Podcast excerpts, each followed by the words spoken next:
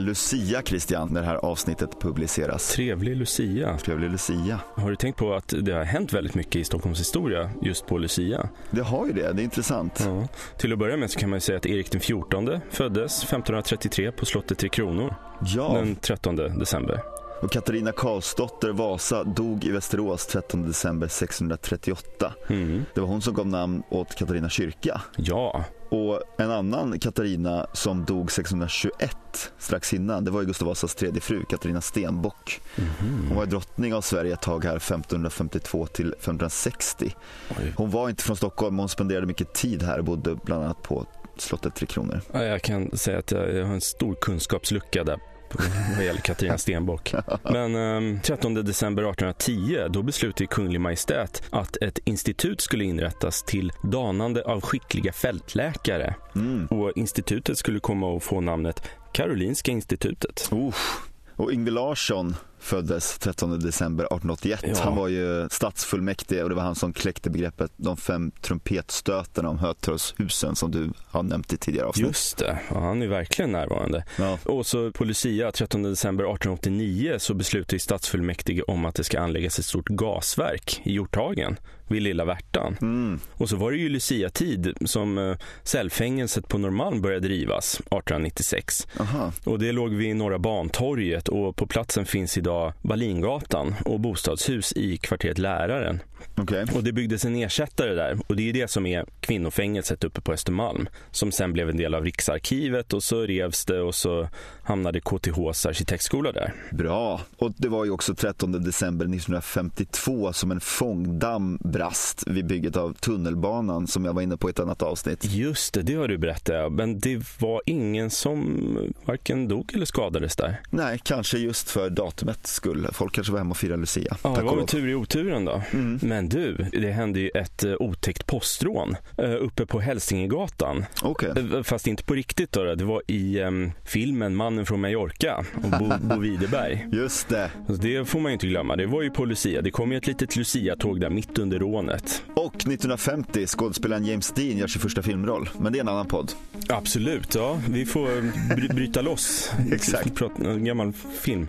För det här är ju faktiskt en podcast om Stockholms historia. Det är den vi håller oss till. Eh, Den heter Ekensnack och den drivs av dig Christian Gradholt. Du driver Instagramkontot at Stockholms historia. Och så drivs den av dig, Kalle Kadhammar. Och det är du som driver Instagramkontot i en förvandlad stad.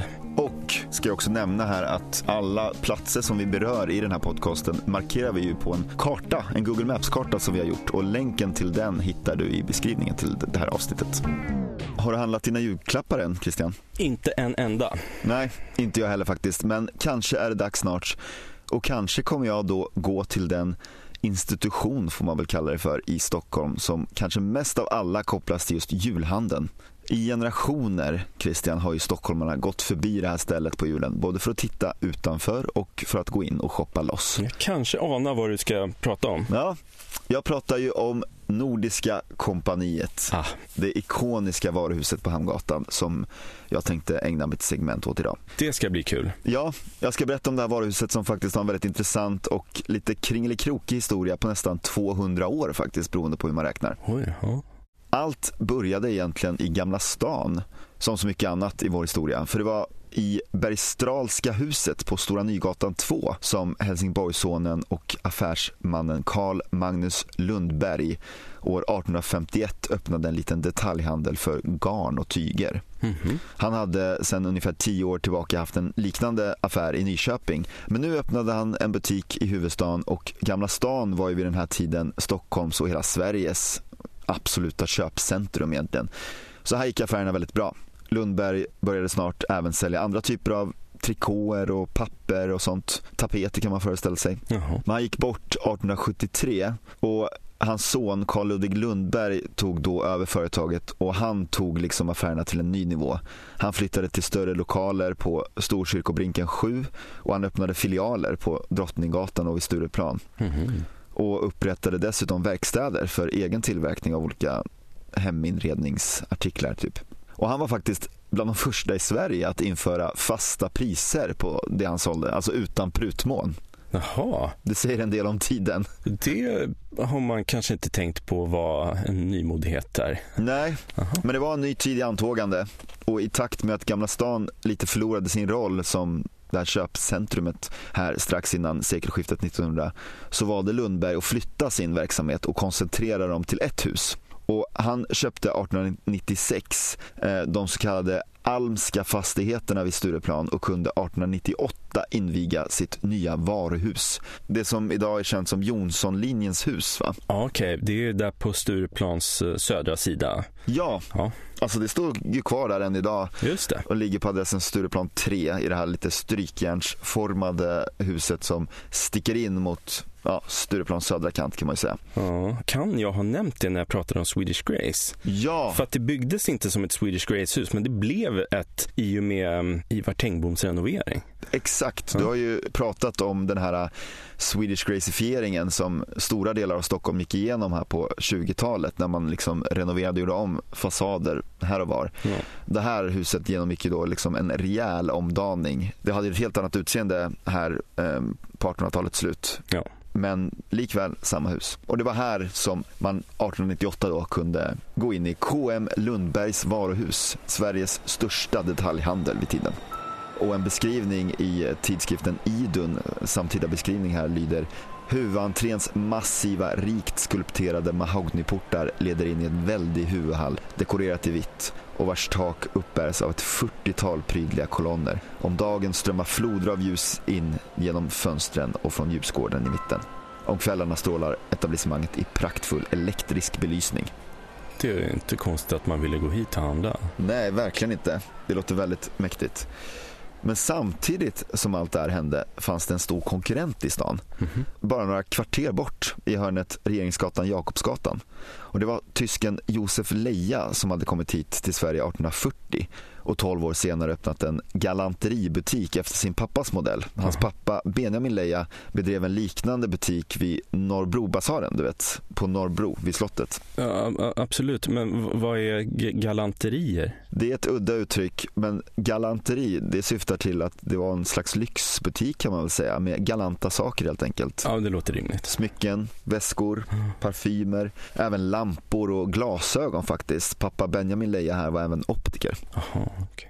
Men sonen Josef Lejas affär skulle komma att bli betydligt mer framgångsrik än den här basaren som pappan hade. Och här finns det uppgifter som också pekar på att pappa Benjamin råkade ut för en viss liksom, diskriminering. Hans tyska brytning var till last. -huh. Men för sonen gick det bättre, affärerna blomstrade rent av. Utanför butiken i hörnet Regeringsgatan Jakobsgatan skyltade han med magasin för bosättningsartiklar och lager av gas och ljuskronor. Och i avdelningen Pariser Bazaar där sålde han leksaker och också sådana galanterivaror och en del andra random grejer som valfiskben och artificiella tänder och sadlar och smink och galoscher. Vad speciellt. Ja. Josef Leja, han avled 41 år gammal bara efter en tidssjukdom. Bara tio år innan sin huvudkonkurrent där i Gamla stan ska nämnas. Och han lämnade efter sig dottern Matilda, då 15 år gammal. I sin affär på Regeringsgatan hade han dock en tysk landsbroder vid namn Simon Sachs. Ja. Han var anställd där och i sitt testamente hade Leia stipulerat om min dotter Matilda Leia gifte sig med herr Simon Sachs från Waldorf ska denna övertaga hela den ursprungligen av mig etablerade och sedermera av min hustru fortsatta rörelsen i Stockholm emot betalning av värdet av hälften till min hustru Jenny Leia. Dock bestämmer jag därvid att även han ej får upptaga någon annan delägare i affären. Så firman byter namn här till Leia och Sax. Ja. Och under Simon Sachs och senare sonen Josef Sachs och eh, brorsonen Felix Sachs utvecklades det här varuhuset till ett av de största företagen inom detaljhandel i Stockholm. 1893 då togs firman över av Josef Sachs och hans tio år äldre svärson Arthur Thiel, för övrigt bror till bankiren Ernst Thiel. Ja, nu är vi i Stockholms grädda, alltså alla de här namnen är ju inga dåliga. Verkligen, verkligen. Och, och, man röner också, liksom, eller jag ser ett mönster här i att det är ofta sonen till initiativtagaren som liksom har eh, resurserna att liksom, och orken att ta faderns prylar till en ny nivå. Mm, ja, verkligen. Avsikten här var att skapa det första svenska renodlade varuhuset efter europeisk förebild. Man var först i Sverige med att ge ut en rikt illustrerad varukatalog. Ah. 1887 kom den första som hette Katalog för sommaren som pryddes av varuhusets fasad på första sidan samt märket Kunglig hovleverantör. Ja, såklart. Kring sekelskiftet 1900 då hade Leia och Sax ungefär 150 anställda och man expanderade till grannlokalen här på Regeringsgatan 9. Och i huvudstadens affärsvärld beskrevs varuhuset som en av Stockholms sevärdheter. Men det fanns ju flera liksom liknande aktörer i samma bransch i Stockholm, Pub och Mea. Ja. Men störst var ju då KM Lundbergs varuhus. Det var den största konkurrenten som låg här vid Stureplan med sina 400 anställda. Och alla de här varuhusen hade lite olika huvudinriktningar kan man säga. Och inte den varubredd som Sax eftersträvade. Men en sammanslagning av Leia och Sax med KM Lundberg skulle ge den här bredden eh, ansåg Josef Sax som framförde det här förslaget 1902. Mhm. Han, han eh, tog helt enkelt upp idén om en sammanslagning med sin konkurrent. Ja. Josef Sachs gick in med 1,25 miljoner kronor och Carl Lundberg med en miljon i det här nya företaget. Ja. Och så bildade de båda konkurrenterna AB Nordiska kompaniet. Ah. Och det var också redan här 1902 då som den ikoniska NK-logotypen ritades av inredningsarkitekten David Blomberg. Jaha. Den har ju varit densamma sedan dess. Den är stilfull. Och jag måste bara liksom stanna här lite vid namnet Nordiska kompaniet som är ett så vackert namn tycker jag. Det låter fantastiskt fint. Det skvallrar också om ambitioner på något sätt. Jag är helt övertygad om att man här såg framför sig att öppna varuhus i både Danmark och Norge. Ja. Det var ju liksom eh, Josef Sachs som stod för det entreprenöriella här, de ambitionerna. Ja. Medan Lundberg var lite mer förvaltande. Och mycket riktigt, under de första tio åren här när Carl Lundberg var VD 1902 till 1912, då skedde inga stora expansioner eller sådär, eller förändringar i firman. Men när Sachs sen 1911 meddelade sitt beslut att låta uppföra det här nya NK-huset vid Hamngatan, Ja. då beslutade Lundberg för att lämna företaget och sålde sina aktier 1912 här Aha. och lämnade alla poster i firman. Blev han arg eller han, blev han bara trött? Jag tror han kanske blev trött. Jag tror Sachs hade mer eh, hunger på att verkligen eh, expandera det här företaget. Det är rena spekulationer i och för sig. Det låter ju som um, ganska arbetskrävande att smälla upp ett nytt hus. Men verkligen. Det var ju 1915 då, då flyttade ju NKs verksamhet in i den här byggnaden som Sachs lät uppföra vid Hamngatan 18 till 20. Och han anlitade allas vår husgud, arkitekten Ferdinand Boberg, Mm. att rita det här nya varuhuset.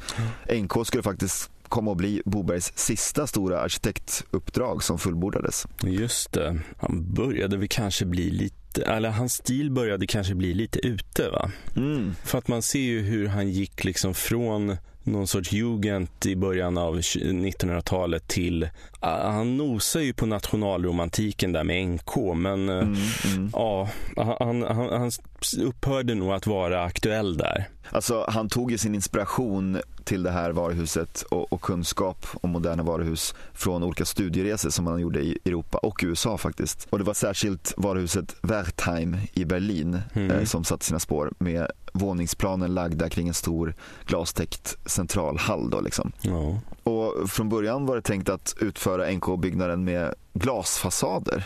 Kan Jaha. du tänka dig det? Det låter eh, modernt. Ja, egentligen, alltså, det är möjligt att det hade varit väldigt, väldigt häftigt. Men det hade man velat se, ja verkligen. Efter tre års byggtid, 1912 till 15, stod då alltså huset färdigt och den 22 september 1915 klockan 10.00 öppnades det stora varuhuset vid Hamngatan i Stockholm på platsen för det gamla Sparreska palatset ju. Just det, och Sveasalen. Ja, precis. Och, och biografen ehm, Röda Kvarn va? Röda Kvarn. Ja, Just det. Alltså det var vackert. det var vackert. Jag vill inte missunna NK eh, ett nytt hus va, men eh, det är lite ledsamt att eh, gamla Sveasalen revs. Invigningen förrättades hur som helst av kung Gustav V men redan dagen före kunde speciellt inbjudna gäster bese Nordiska kompaniets nya affärshus. Det här är NK, Nordens största varuhus. Förväntansfulla kunder avvaktar stunden då NKs portar slås upp. Och det här var ingen dålig syn, för när man kommer in genom huvudentrén möttes man ju av Sveriges första rulltrappor. Oj. Det måste ha varit en otrolig syn, eller hur? Ja, verkligen. Och sen har det hänt väldigt mycket inom ramen för Nordiska kompaniet. NK öppnade ju faktiskt filialer ganska direkt efter det här utomlands. Eh, Bland annat i Sankt Petersburg och Moskva här Jaså? tidigt. Eh, Och de lades ner i samband med ryska revolutionen. Ja, såklart. Och lite otippat, i Buenos Aires på 20-talet. Va? Jaha, okej. 1924 tände NK Sveriges första neonskylt utomhus. Mhm. I Dagens Nyheter hade haft en neonskylt inomhus vid Stureplan, men eh, det här var den första utomhus. Och den satt ju då på byggnadens fasad mot Hamngatan och var illröd och det påstås att folk ringde till brandkåren när den här eh, röda skenet reflekterades på kringliggande fasader. Åh, vad, vad rart. Ja. Och NK-klockan, Ja, den konstruerades och tillverkades 1939. Och den är ju, den här roterande klockan, den är hela 7 meter i diameter och väger 7 ton. är den så stor alltså? Bara minutvisaren är 4,5 meter lång med en vikt på 44 kilo. Jaha, ja, ja. Alltså det makes sense va, jag förstår. Men när man hör siffrorna där, det är, det är en stor pryl. Ja men verkligen.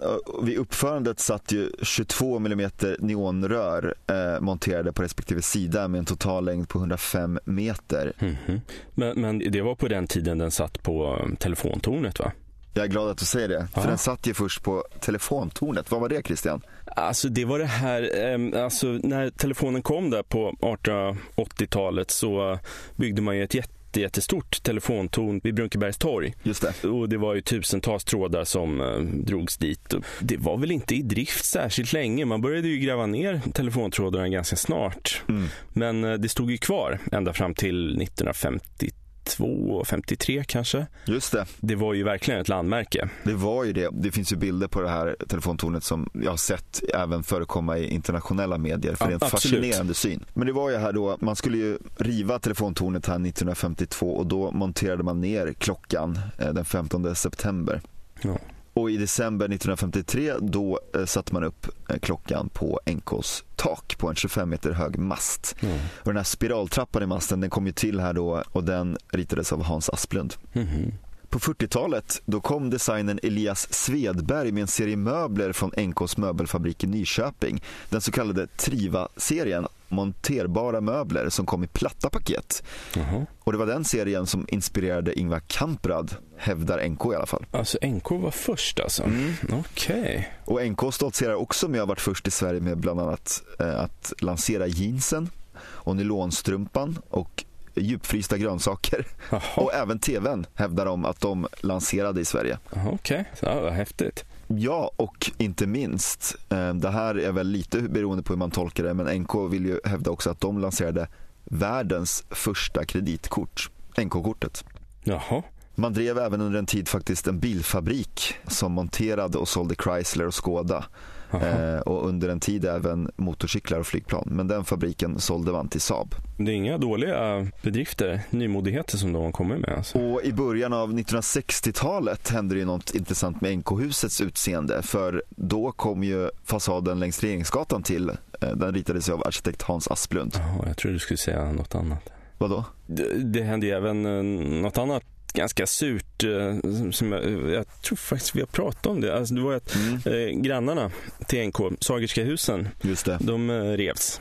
Och det var ju, alltså de gangstrade igenom den här rivningen. Alltså, Just det, under semestertid va? Precis, de sa att ah, men vi, vi ska inte riva och sen mitt i semestern, så här, någon natt, så revs alltihop. Och det gav plats för PK-huset va? Ja, precis. Som jag tycker ändå är, alltså vissa säger ju att det är oh vad fult det är. Jag tycker inte det. Alltså, jag tycker PK-huset har någonting. Men jag såg också eh, någon ritning på att man övervägde att behålla delar av Sagerska palatsens fasad och integrera den i byggnaden på något sätt. Just det, jag har också hört det här. Men eh, ja, det är, oftast så vinner väl de ekonomiska övervägandena. Men då på andra sidan eh, hela det här kvarteret så byggde man ju då till en ny entré till NK-huset helt enkelt på Regeringsgatan då, granitklädd fasad. Och man skulle ju även komma och expandera inom Sverige faktiskt. Mhm. Eh, Man hade ju varuhus, eh, öppnade ett i Farsta 1960, Jaha. ett i Malmö 1963, Täby 74, Uppsala 88, Västerås 89, Helsingborg 90. Jaha. Alla de här lades ner förutom eh, NK Göteborg som vi öppnade 1967 som ju fortfarande finns kvar. Jaha, okej. Men jag började ju allt det här med att prata om jultraditioner. Ja, just det. För att förutom att NK är en tacksam plats för att shoppa julklappar så är ju också NK vitt känt för sina ambitiösa och speciella julskyltningar i skyltfönstren mot Hamngatan varje år. Ja, de har verkligen eh, gjort något av den här julskyltningen. Alltså. Och faktum är att det, det har ju varit en tradition ända sedan starten. Eh, redan första vintern här, bara tre månader in i husets liv här på Hamngatan 1915, hade man julskyltning. Ja, vad pikt. Och, och sen dess har det varit en självklar del av decembermörkret. Lika självklart som adventsljusstakar och julgranar på stan. Ja, och så även om man inte har kanske råd att handla där så går man ju förbi och tittar. Man går ju förbi och mina tankar går eh, liksom direkt till spanarna i P1 där Göran Everdal varje år har en ganska utpräglad analys där han eh, rönjer tidens tecken i just NKs julbelysning. Jaha. Det har ju ett tema varje år och till NKs 100-årsjubileum 2015 då var ju temat Stockholms historia. Jaha, oj. Och jag tror även, om jag inte missminner mig, om det var förra året så var det också eh, Stockholms historia som var lite av temat. Ja, det är populärt det där med Stockholms historia. Alltså. Det är ju det. Och i år, 2022, har man valt temat Varuhustomternas magiska jul. Eh, som kanske tar vara lite mer på NKs egna profil. Eh, Som besökare kommer man bland annat få stifta bekantskap med inslagstomten som ansvarar för alla paket som ska läggas under granen och även beautytomten som bland annat visar upp årets sminktrender eh, och boktomten som ansvarar för alla sagor och böcker. Jaha. Ska vi gå dit Christian? Ja, men jag tycker vi gör det. NK vet vad hela familjen trivs i. Och hela familjen trivs på NK. Tack Kalle för den här eh, krönikan om eh, Nordiska kompaniet. Det är ett fint namn alltså. Men du Kalle, vi har ju ibland frågat oss själva och varandra vad det är som utmärker en stad. Och vi har landat i trafik och nöjesliv och biografer och tunnelbana och annat. Men om jag frågar dig efter en yrkesgrupp utan vilken tillvaron i en stad tycks helt otänkbar. Alltså, det, det finns ju flera va, såklart. Läkare och poliser och busschaufförer och sådär. Ja, men jag tänker på ehm, både sjukhus Mm. och även brandkår. Absolut. Det är ju faktiskt, jag behöver inte tala i gåtor. Det är ju brandkåren jag tänker prata om. Okej. Alltså, vad skulle man göra utan de här hjältarna? Va? Eh, Som i högsta fart rör sig mot faran. Som springer in i situationer som andra i skräck gör allt för att ta sig ifrån. Va? Men eh, brandkåren har ju inte varit en självklarhet särskilt länge egentligen. Nej. För fram till ett visst år på 1800-talet, som jag strax ska komma till, så var brandbekämpningen i Stockholm en uppgift för eh, gardisterna, statsvakten. Mm. Och det här var alltså en militär styrka utplacerad på lite olika ställen i stan. Okej. Och på gamla kartor så kan man här och där se att det står Corps de Garde som eh, betecknade var gardisternas kaserner fanns. Det var det här franska begreppet som gav upphov till smeknamnet för de här gardisterna, nämligen korvar.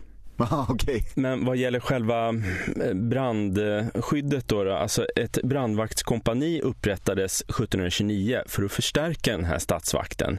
Och det var liksom deras uppgift att eh, hantera bränder då. då.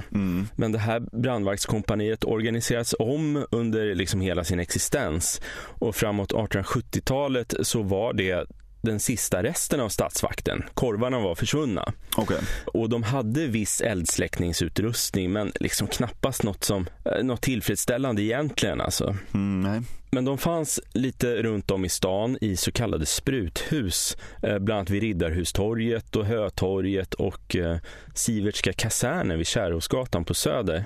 Mm. Men eh, om man går lite ännu längre tillbaka i tiden, alltså sedan lång tid så hade man i alla fall varnat eh, staden om, eh, på olika sätt om att det brinner.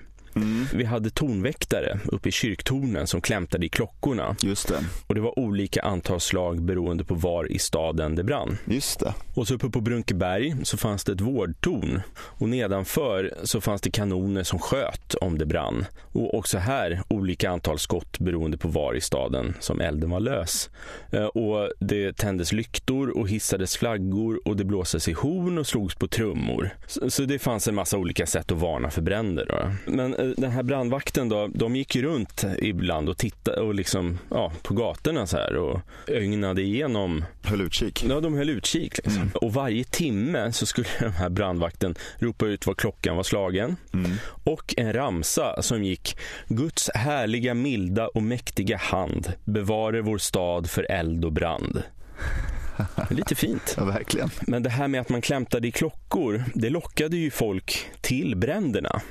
Vilket alltid försvårade liksom släcknings och räddningsarbetet. Mm -hmm. För hur kunde det se ut med en eldsvåda, säg i mitten av 1800-talet? Alltså i Söndagsnisse mm. så skrevs det skämtsamt om en brand vid Kornhamnstorg 1865. Och det skämtsamma här ligger väl i tonen va? För jag får en känsla av att det här kan vara en ganska korrekt beskrivning. Okay. Jag, jag har tajtat lite i citatet här. Mm. Hundrade kommenderande skrika och befalla om varandra. Man släpper slangar upp och ner i de trånga gångarna där nyfikna personer trängas med sprutmanskapet. Mm. Slangarna befinnas antingen för långa eller för korta. Inga passande ledningar finnas. Nej. Ingen som skruvar till dem eller ordnar det hela eller någon enda del därav. Mm. Allt nedbrinner eller brinner upp som möjligen kan göra det. Icke så mycket som en takstol räddas, hur elden utbrutit på dagen. Mälaren ligger i närheten. Brandpost finnes på gården och i gathörnen. Hur mycket vackrare skulle icke resultatet ha blivit om olyckan inträffat på natten? Oj. Ja, det låter ju inget vidare det här va? Nej. Men en sak som vi kan ta med oss härifrån det är att det finns brandposter. Mm. För när det här huset på Kornhamnstorg brann 1865, då har vi haft vattenledningar i marken i tre fyra år. Okay, okay. Så att få fram vatten till brinnande hus bör inte vara så svårt från och med 1860-talet. Nej. Men om man frågar Claes Lundin då, han som skrev Nya Stockholm, mm. så berättar han om bränder i Stockholm att alla skulle ut och se på hur det brann och de flesta ville föra befäl, säga hur man skulle bära sig åt för att få vattnet ur mynningen på en slang och icke genom trashålen på slangens sida anordna om räddningen av husgeråd och människor, springa i vägen för polisen, giva goda råd åt kommendanten, göra sig bemärkt av konungen, ty konungen skulle naturligtvis också vara med. Under tiden brann allt sammans ner och husgerådet gick förlorat under räddningen och människoliv spilldes också ej sällan. Så det, var inga, det, det, här var ingen uppstyrd verksamhet här. Nej. Men det är det första citatet som frågar sig hur det skulle se ut om det brann på natten. Det fick man faktiskt veta. Natten mellan den 11 och 12 november 1873. Mm. För då var elden lös uppe på en vind vid Gustav Adolfs torg. Och det var Palinska husets vind. Okay. Eh, och den låg väldigt högt över intilliggande Hotell Rydberg och Arvfurstens palats. Och det här Palinska huset var ett antal ombyggnader av gamla Gustav Horns palats från mitten av 1600-talet. Mm. Så det var en ståtlig och hög byggnad alltså. Mm. Och på 1700-talet så fick den sin eh, nuvarande vind i två våningar. Alltså nuvarande då på när det brann då, på 1870-talet. Mm. Och det började alltså brinna. Man fick väl aldrig riktigt exakt kunskap om hur det här började men man tror att det var en boende här uppe på vinden som var oförsiktig med någon form av rökdon. Mm. Men det stora problemet här, det var att hela vinden var liksom ett träskjul. Alltså oerhört eldfängt. Det fanns eh, vedförråd här uppe och avträden och allting var avskilt med träskivor till väggar. Och de här avträdena kan man ju säga, de var riktigt snålt uppförda för själva yttertaket på huset mm. utgjorde bakre vägg i en av avträdeslängorna och för att få in frisk luft så fick man helt enkelt lyfta på tegelpannorna inifrån och, och, och, då var man liksom ute på takets utsida. Det var väldigt spartanskt alltså. Okay. Och en sak som kom fram några dagar senare efter branden, det var att portugisiska legationen hade förvarat sitt arkiv här uppe på vinden. Och alltså, Vicomte Sotomayor, som av Stockholmsdamerna kallades Söte Major, han var god vän med husets ägare, kapten Palin, eh, och han hyrde ett utrymme här uppe på vinden. Och troligtvis så betalade han ju inte personligen, utan snarare portugisiska staten. Så det verkar ju ha varit någon vänskapskorruption i görningen här. Mm. Men framförallt så var ju liksom permar och papper papper och eh, böcker och liksom koffertar inte till någon fördel nu när det började brinna här uppe på vinden. Nej. Och skicket på det här Palinska huset hade faktiskt varit uppe för offentlig diskussion länge. Eh, man tyckte redan innan branden att det här huset var en skamfläck. Bland annat hade det en trappa ut från porten som, som alltså sköt ut i gatan och hindrade framkomligheten. Och sånt blev stockholmare jävligt förbannade på. Alltså de gillade inte det här med dålig framkomlighet Nej. på den här tiden. Uppe på den här vinden i alla fall. Det var inte bara som liksom ett torrt knippe ved där uppe. Det var också väldigt svårt att ta sig ner från den här vinden. Okej. Det fanns bara en smal trappa i trä. Och naturligtvis så stängde elden av den här trappan med följden att ungefär 23 personer som bodde uppe på den här vinden stängdes inne. Eh, och det måste ju ha varit en ganska otrolig ångest Ja. som de fick när de såg att det brann nedanför trappan, deras enda flyktväg ut. Ja. Eh, Och det är just den här omständigheten som gör Palinska husets brand så dramatisk. Mm. För det var några som lyckades ta sig ut på taket och över till grannfastigheterna, men inte alla. Okej. Och det var nu som nyfikna stockholmare ståendes på Gustav Adolfs torg fick se vid sina egna ögon vad skräck och panik var. Ja. För folk började hoppa. Oj. Och ett av de här fönstren som folk hoppade ut ifrån satt uppe på en hög gavel mot Malmtorgsgatan. Och nedanför den fanns alltså ingenting förrän Nej. gatan tog vid. Det kan- 15-16 meter under dem alltså. Mm. Och det var någon rådig person här på Gustav Adolfs torg som eh, tog sig in på hotell Rydberg och slet med sig en matta som man höll upp för att lindra hopparnas fall här. Ja. Men eh, dels så var det ju inte särskilt lindrande och vissa missade och hoppade Mm. utanför och till slut så gick mattan sönder. Och Mm. egentligen sammantaget så var den här branden inte särskilt stor. Alltså den spreds inte till andra fastigheter tack vare det stilla vädret då. Och att själva stenhuset här var skyddat genom sitt material. Utan det var just den här trävinden som brann. Och allt som allt så dog bara fem personer, eller bara och bara, det är ju naturligtvis en katastrof och tragedi, men det är ändå inte ett jättestort antal. Nej. Eh, Det var en man som brann inne och några dog när de kastade sig ut då, från fönstret. Och några dog av sina skador på Serafimerlasarettet senare. Mm. Men många blev ju naturligtvis svårt skadade av hoppen och rök i lungorna. Men alltså jag tror just att anledningen till att det här blev så uppmärksammat som det blev, det var att stockholmare fick se sina medmänniskor kasta sig ut från ett högt brinnande hus. Samtidigt som de kände att de egentligen inte kunde göra särskilt mycket för att hjälpa dem. Mm. Eh, och jag tror att det gör någonting med en att med sina egna ögon se en sån nöd hos en medmänniska. Just det. Och alla stockholmare skakades i grunden av det här, även om de inte var där själva. Så otäck var den här händelsen. Mm. Men man fick faktiskt se stockholmarna sluta sig samman nu och stötta de skadade i branden för eh, det hölls eh, konserter bland annat. Eh, så Där man samlade in pengar som oavkortat gick till de drabbade. Okej, okej. Välgörenhetsgala typ. Ja, precis.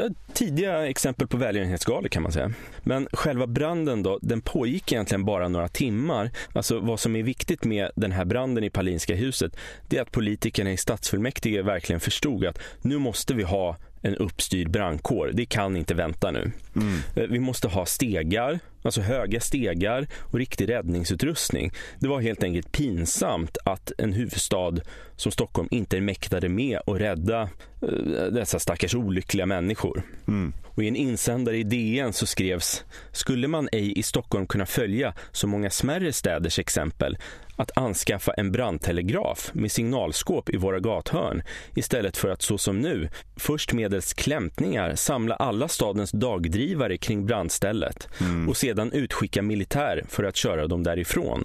I sanning hava vi inte annat att visa främlingar vid en eldsvåda än förvirring och dåliga anstalter och skola det ej därifrån medföra andra minnen än det av offrens dödsskri så må vi åtminstone sörja för att så få som möjligt bliva vittnen till vår skam. Mm, mm. Det är ord och inga visor. Ja, verkligen. Men en bra inlaga. Ja, för man får komma ihåg att folk, vanliga människor, undrade vad politikerna höll på med. Mm. För från mitten av 1800-talet så väcktes förslag om modernare brandkår och det författades skrivelser och det utsågs kommittéer och det granskades och tröskades men det blev aldrig av. Och, och det här medan Göteborg skaffade brandkår Aha. och Malmö och Oslo och liksom alla i närheten. Okej, okej. Men eh, vid den här tiden då, efter branden, så blir alla liksom överens om att vi, vi kan absolut inte riskera att uppleva ytterligare ett tillfälle i likhet med Palinska huset. Nej. Så eh, 1874 då året efter så hemställer beredningsutskottet om att stadsfullmäktige ska besluta om ett förslag på sju brandstationer med två huvudstationer, minst 100 man stark personalstyrka utom befäl och den ska vara övad och utbildad och det ska vara en brandchef och man ska ha hästar som drar släckningsutrustning och brandtelegraf och brandskåp runt om i stan och att klämpning i klockor och det här gamla, det, det tar man bort va, det, det, får utgå Ja, förutom vid, om det är en hel stadsdel som brinner. Och. Okej. Och så skulle man köpa in ångsprutor och stegar och räddningsutrustning och liksom re- rejäla grejer. Va? Mm. Och, och så blir det. Eh, Så man får sin brandkår då i Stockholm 1875. Det var på tiden. Ja, verkligen. Och som vi vet så sker det ju två stora bränder nu under 1870-talet. Mm. Jag tänker på Eldkvarn som är en jättebrand. Mm. Och så Tyska kyrkan. Och, och båda brann på hösten 1878. Okej. Så den här nya brandkåren då, den fick verkligen visa vad de gick för. Och 1878, det var även året då en av huvudstationerna blev klar, alltså Johannes brandstation. Mm. Eh, Och då hade huvudstationen i Katarina stått klar i något år ungefär. Så. Okej. så det var så vi fick brandstationen. Jag måste tyvärr sätta punkt där. Men nu så här i juletid så vill jag passa på att uppmana alla lyssnare att både själva följa och föra vidare budskapet att låta brandmännen få en lugn jul. Så släck stearinljus och var försiktiga med alla tomtebloss och lykter och allt som brinner och sådär. Grymt! Men jag avslutar med en förfrågan här. För jag har precis fått veta att det finns ett brandkårsmuseum just på Katarina brandstation. Men man måste vara en grupp och boka tid. Så om det finns någon eller några som är intresserade av att gå och titta på det här museet så kan ni väl mejla ekensnack så kanske vi kan styra upp någonting tillsammans. Det är en fantastiskt bra idé. Det tycker jag verkligen vi ska göra. Det vore jättekul. Stort tack för det Christian. Mycket intressant. Tack själv. Ha nu en riktigt god jul. God jul Kalle.